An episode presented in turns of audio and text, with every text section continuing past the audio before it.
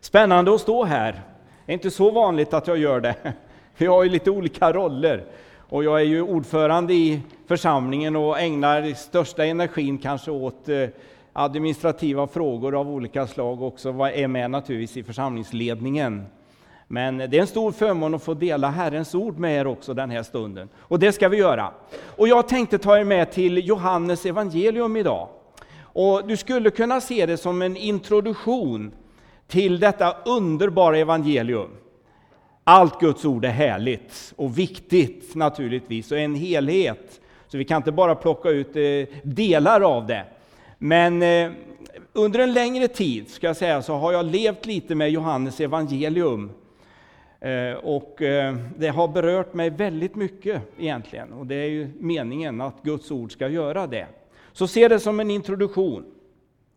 Och Johannes evangelium är en underbar bok som eh, Bland annat innehåller de här underbara verserna eller versarna som egentligen sammanfattar hela Bibelns budskap och vår tro.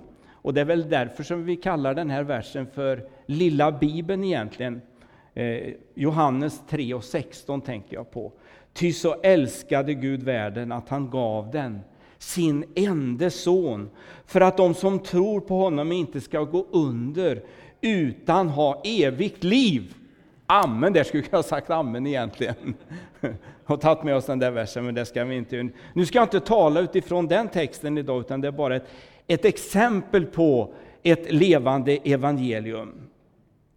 Huvudsyftet med boken, evangeliet, det förklarar författaren Eh, aposteln Johannes själv i Johannes 20 och 20 och 31. Och det får väl vara liksom huvudordet för, för det jag tänker säga idag. Eh, för det är ju det som är liksom själva kärnan också. Och då, då skriver Johannes så här. För att ni ska tro att Jesus är Messias, Guds son, och för att ni genom att tro skall ha evigt liv i hans namn. Alltså, att bevisa att Jesus Kristus är Guds son. Och det är hans namn som vi är här idag. Och det är det som jag vill förmedla till er. Jag tror att jag har sagt det förut någon gång eftersom jag har talat någon gång förut här, men man kan ju läsa Bibeln och evangelierna på många olika sätt. Och ett sätt är att studera vad Jesus själv säger i texten. Och det ska vi göra idag. Jag kanske har berättat för er om att jag råkade säga det en gång, att det finns väldigt mycket citat av eh, Jesus i evangelierna, och särskilt i Johannes evangelium kanske. Och jag råkade säga i en predikan en gång att allt är, är rött i min bibel. Ja, det var ju gott så väl. Det är ju jättebra att ha eh, en bibel som det är så, för då ser man ju med en gång allt som Jesus har sagt. Så gick det några söndagar och så kom en man fram efter. Nu har jag gjort det, sa han. Jag har gjort precis som du. Vad, vad har du gjort då? Jag har strukit under allt som Jesus sa med rött. Det var inte riktigt så jag hade sagt. Men han hade tagit mig på orden och så hade han gått hem och så hade han läst evangelierna och så hade han strykit under med röd penna allt som Jesus själv hade sagt i evangeliet. Och det är ju fantastiskt, eller hur? Ja. I Johannes evangelium så finns det sju ställen där Jesus säger ”Jag är”. Inte ”jag var” eller ”jag kommer att” eller så vidare, utan Jesus säger ”Jag är”. Och de tänkte jag vi skulle titta på tillsammans en liten stund. Om ni är med mig. Ja. Och så ska jag ge någon kommentar, för att det finns mycket att säga om dem egentligen. Och Jesus har ju gett sig själv olika namn beroende på den uppgift som han hade i sammanhanget.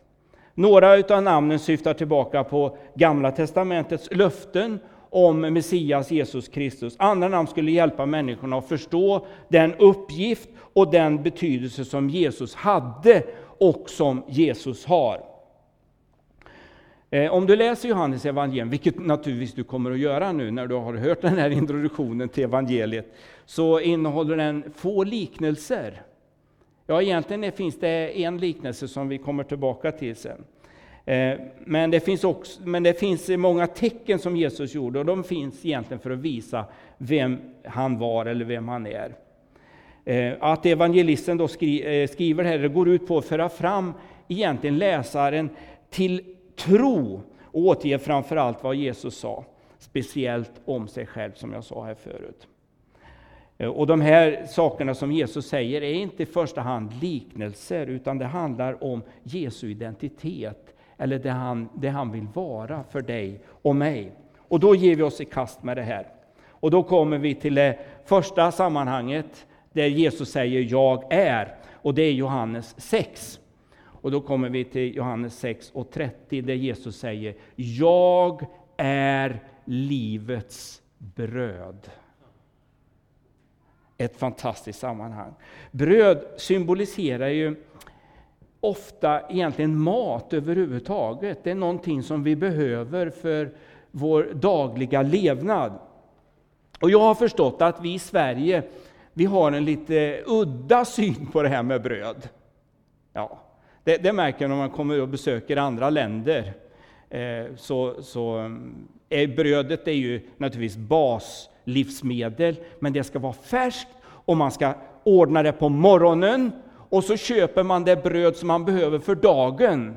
Och det, det tycker jag är en fantastisk bild egentligen. Vi köper, vi kan köpa en kasse bröd, eller hur? Och så stoppar vi liksom nio tiondelar av det i frysen. Ja. Och sen så tar vi fram, och det är ju jättebra. Och det, det, gör vi naturligtvis därför att vi har frysar och kan göra på det sättet. Det är ju många länder och kulturer där man inte har den möjligheten och naturligtvis få förhålla sig på ett annat sätt till bröd. Men det ligger något i det där att brödet ska vara färskt och att det liksom är gjort på morgonen för dagen som kommer. Eller hur? Inte för någon gång i framtiden, utan brödet behöver jag här och nu. Och så säger Jesus, jag är livets bröd.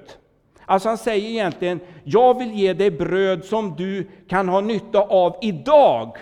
Inte någon gång i framtiden eller eventuellt, för så är det ju lite ibland hemma. Så, här, så kommer jag på att ah, jag behöver en, en brödbit av, och så går man till frysen, och tar fram och så kör man den i mikron. Ja, och det är ju ett sätt att förhålla sig, eller hur? Ja. Och när, vi, när man berättar det när man besöker andra länder där de är mer vana vid den här kulturen, att man köper sitt bröd på morgonen. Ah, det låter ju väldigt konstigt. Man går och köper färskt gott bröd och så stoppar man det i frysen för att använda någon annan gång. Ja, men ät brödet nu när det är färskt och gott, eller hur?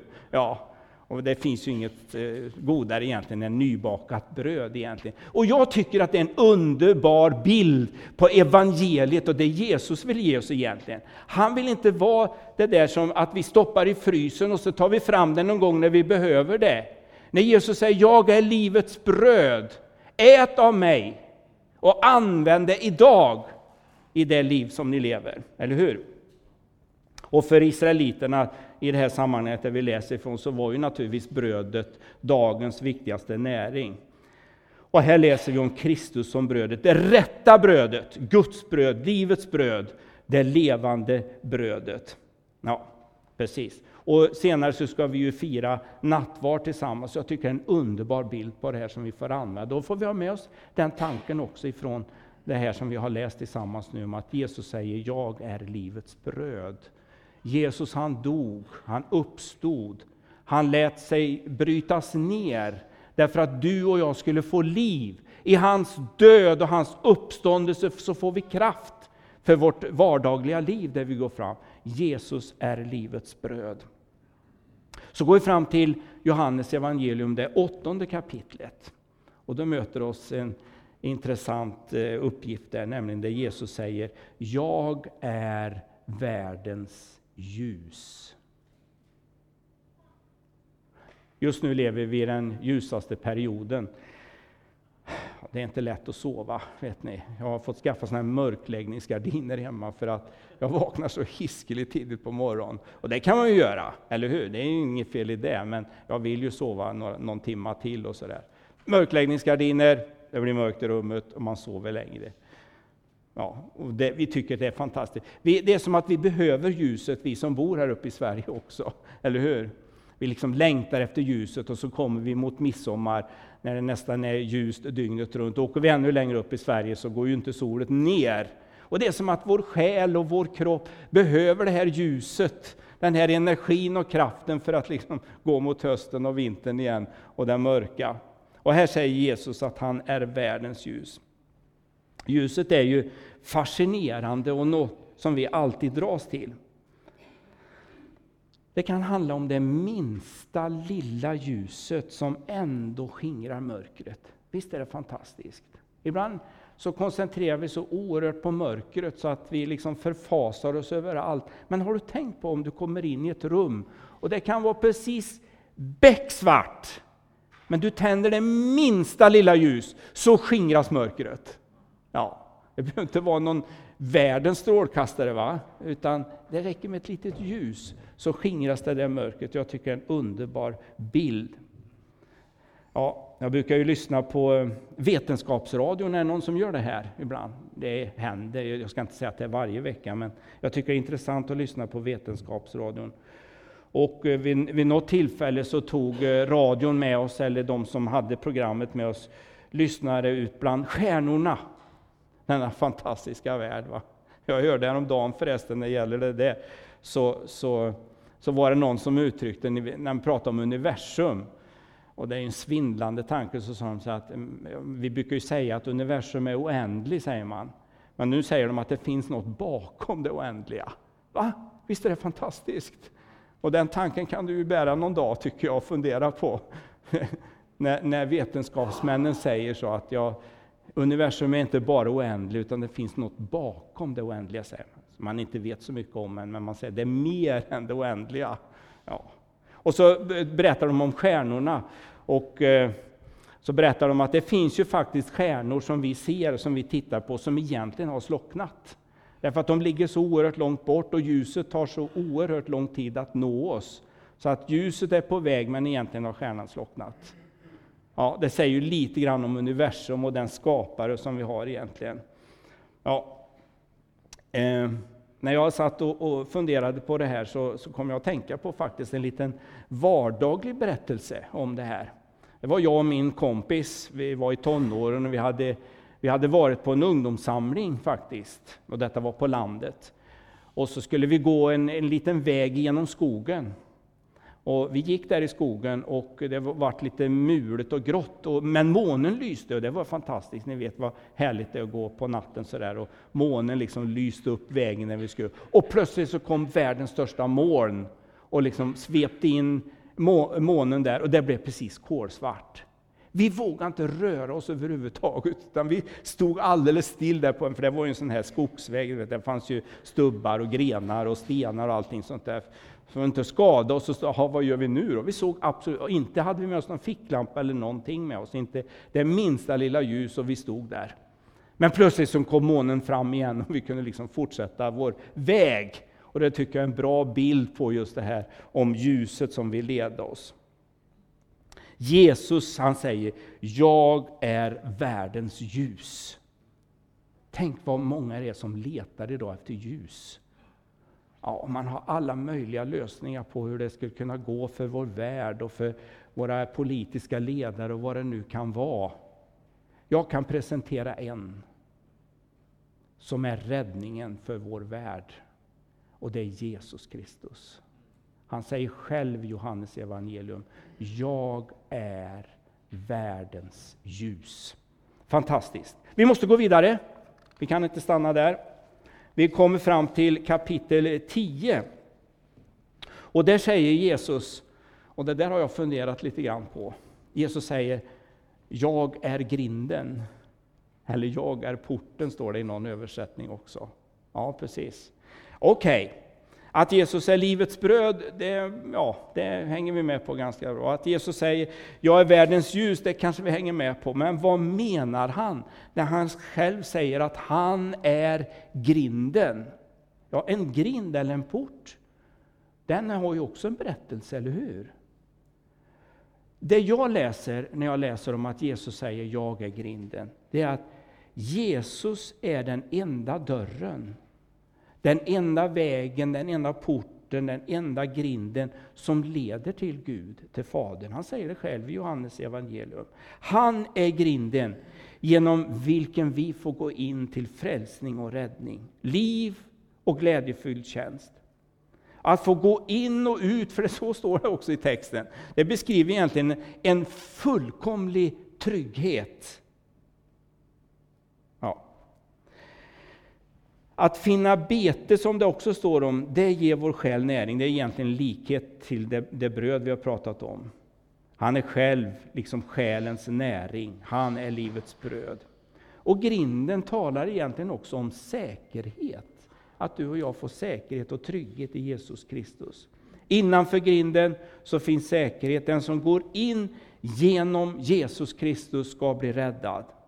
Det finns med andra ord bara en grind, en väg in. Och det är Jesus själv som man säger i Johannes evangelium.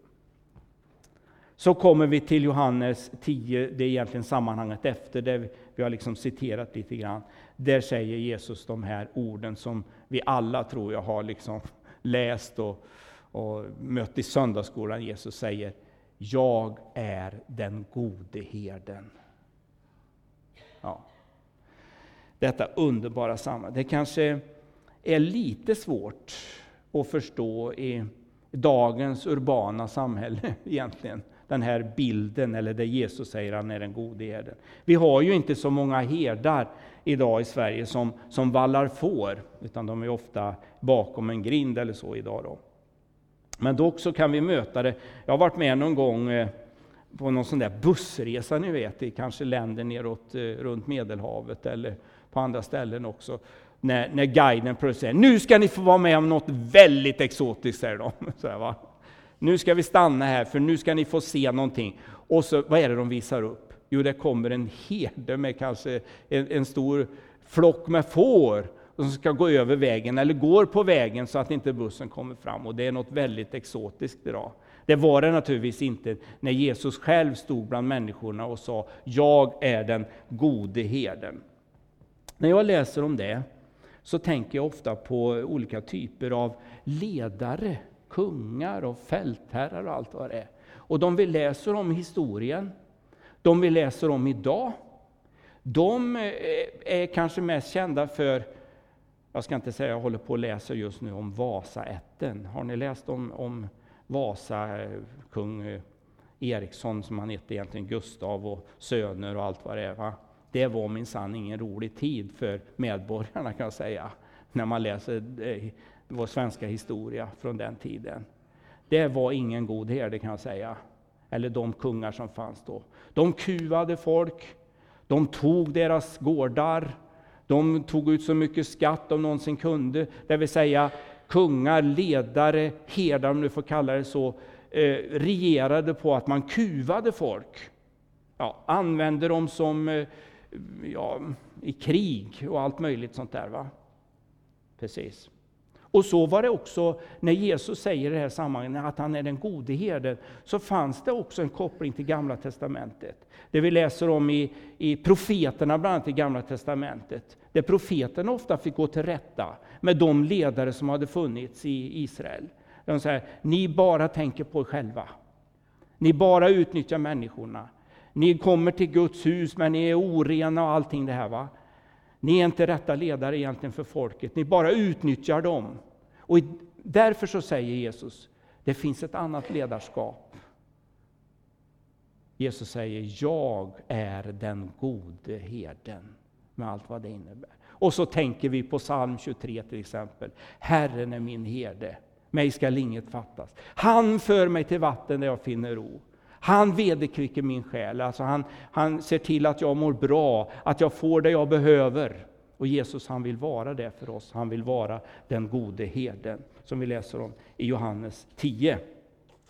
Så kommer vi till Johannes 11. Ni är med mig, Johannes evangeliet? Jajamän. Där säger Jesus, jag är uppståndelsen och livet. Och här har vi liksom själva kärnan i evangeliet igen. Och så läser vi om det här sammanhanget när Jesus egentligen inleder sitt lidande. Så gör han det med sina vänner strax utanför Jerusalem. Och vi läser i sammanhanget om Lazarus som hade dött. Och så Lazarus systrar är så bekymrade över det där. Och så kommer de till Jesus och säger, ja det var synd att du inte var hos oss, för då hade nog inte Lazarus dött. Eller också om du hade varit så hade du kunnat uppväcka honom. Och så säger Jesus, jag ska uppväcka honom, säger Jesus. Och då säger systrarna, ja, på den yttersta dagen, ja.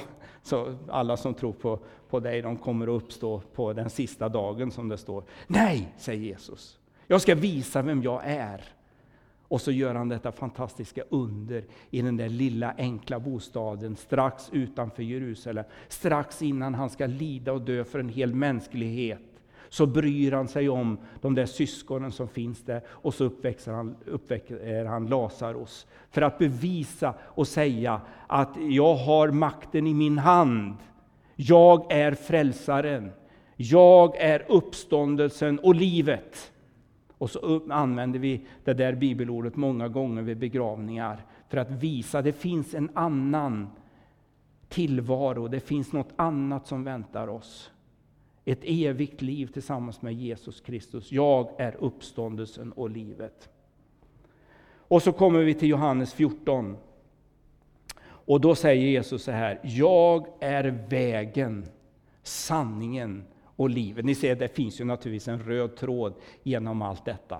Men det är egentligen det sjätte Jesus är. Jag är vägen, sanningen och livet. Det kan du läsa i början på Johannes 14. Ibland så talar vi, jag tycker det är en bra bild, och för övrigt så har ju vår föreståndare använt sig av det i sin bok, senaste bok, som där, där Sam skriver mycket om vägen. Eh, och det är en väldigt bra bild egentligen över vårt liv, vårt liv som en resa eller vårt liv som en väg. Och så finns det liksom lite olika vägar och olika sätt. Men Jesus säger, jag är vägen, sanningen och livet. Och ibland så säger vi också att, att den kristna tron är vägen med stort V. Jag vet inte om det står så i boken, men, men vi säger så ibland. Nu har vi egentligen då kommit fram i Johannes evangelium till Jesu avskedstal som inleds i, i kapitel 14. Och det är kapitel 14 till 17. Och då, då säger Jesus några saker där som eh, kanske är värt en hel predikan i sig. Men han säger så här att jag kommer nu att lämna er, eh, er lärjungar, men istället för mig så kommer det komma en hjälpare. Ja. Jag kommer att gå hem till Fadern och jag ska be för jag ska mana gott för er och jag ska vänta på dagen när jag får möta er igen. Men jag kommer inte överge er på det sättet, utan ni ska få hjälp. Jag ska sända er hjälparen, den helige Ande, säger han. Fantastiskt! Ja. Och, och det där är ju en trygghet och en eh, säkerhet för oss naturligtvis. Vi får uppleva Andens kraft i församlingen, enskilt där vi är. Och den har vi upplevt många gånger på olika sätt. Och vi har nog personliga erfarenheter på många olika sätt av hjälparen, den helige Ande. Och så blir det, när vi läser 14 kapitlet i Johannes, så blir det det som blir eh, så att säga huvudbudskapet. Och det är inte oviktigt. Men Jesus säger någonting annat i, i det där sammanhanget. Eh, egentligen ett löfte från Jesus som jag också har strykit under faktiskt och som är, är fantastiskt i sig. Och det fordrar en egen utläggning. Och det läser vi den 27 versen. Då säger Jesus så här. Frid lämnar jag kvar åt er. Min frid ger jag er. Känn ingen ro och tappa inte modet. Så fantastiskt! Han säger jag ska ge er en hjälpare. Och då tänker vi på liksom kraft och resurser och, och liksom så här. va. Men så säger han något annat. Jag ska ge er av min frid. Inte vilken frid som helst, utan den frid som Jesus ger i våra liv. Den vill jag ge. Känn ingen oro och tappa inte modet. Och i det sammanhanget så säger Jesus, jag är vägen, sanningen och livet. Liksom Jesus är den enda dörren, grinden som leder till Fadern, så är han också vägen till honom, som vi läser om i Johannes evangelium. Och för att nu avsluta, för att det ska bli eh, fullkomligt det här, så finns det ett sjunde är i Johannes evangelium. Och det möter vi i det femtonde kapitlet. Och då har vi kommit fram till det sista och sjunde. Jag är. Och då säger Jesus, jag är den sanna vinstocken. Och det där är intressant att läsa. Och som ni förstår så skulle vi kunna ha bibelstudium om alla de här olika delarna. Och nu har jag försökt att sammanfatta det lite grann för att ge en introduktion till Johannes fantastiska evangelium. Alltså Jesus han säger inte att han är vinstockens rot och att vi som tror är grenarna. Det skulle kunna vara en bra bild, eller hur? Vi säger ibland att Jesus är huvudet och kroppen och allt det här. Och så skulle man kunna tänka att det står att jag, jag är liksom vinstockens rot. Det skulle vara fantastiskt i sig. Eller hur? Jag är liksom roten som är grund. Och sen växer ni upp som stammar eller grenar. Men det säger han inte, utan han säger att jag är den, jag är vinstocken. Alltså det vill säga att han är roten, stammen och grenarna. Och samtidigt så uttrycks det i Bibeln många gånger att samtidigt är vi grenarna. Vad säger det egentligen? Ja, vi är integrerade. Vi är ett med Jesus Kristus när vi har tagit emot honom i våra liv. Så får vi vara tillsammans med Jesus på det sättet att vi är sammanväxta i, en, i ett träd, om du vill använda den bilden. Jag är den sanna eh, vinstocken. Den som tror på honom är ett med honom, är ett, eh, som en gren i trädet. Och I tredje versen där i 15 kapitlet så talas det om ansning, det vill säga, det betyder egentligen rensa. Och att det betyder att, att det behöver skäras rent, som i sin tur betyder fruktsamhet. Och I Nya Testamentet så representerar detta god frukt som är resultatet av ett gudfruktigt liv. Och vi vet ju också att i Nya Testamentet så beskrivs församlingen som Kristi kropp, där de troende är lemmarna i kroppen, eller grenarna i det här trädet. Samtidigt som Jesus säger att jag är trädet, jag är den sanna vinstocken.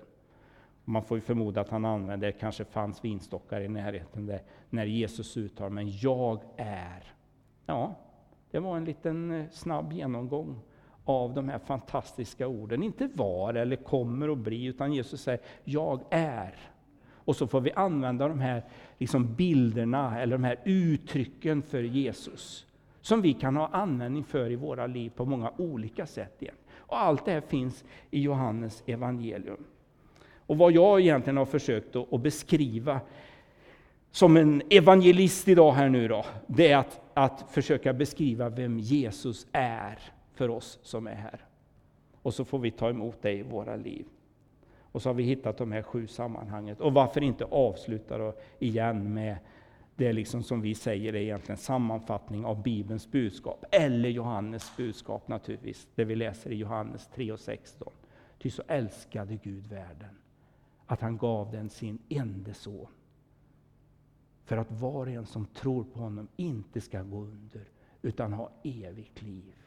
Och det livet, det erbjuds oss alla här idag. Amen. Herre, så får vi vara inför ditt ansikte. Och tack för att vi får vara i ditt hus och så får vi dela ditt levande ord med varandra, Herre. Och Herre, nu har vi, jag försökt att peka på med Bibelns ord vem du är. Och så får vi använda oss av de här olika uttrycken, Herre, som på ett så underbart sätt beskriver vem du är på olika sätt, Jesus.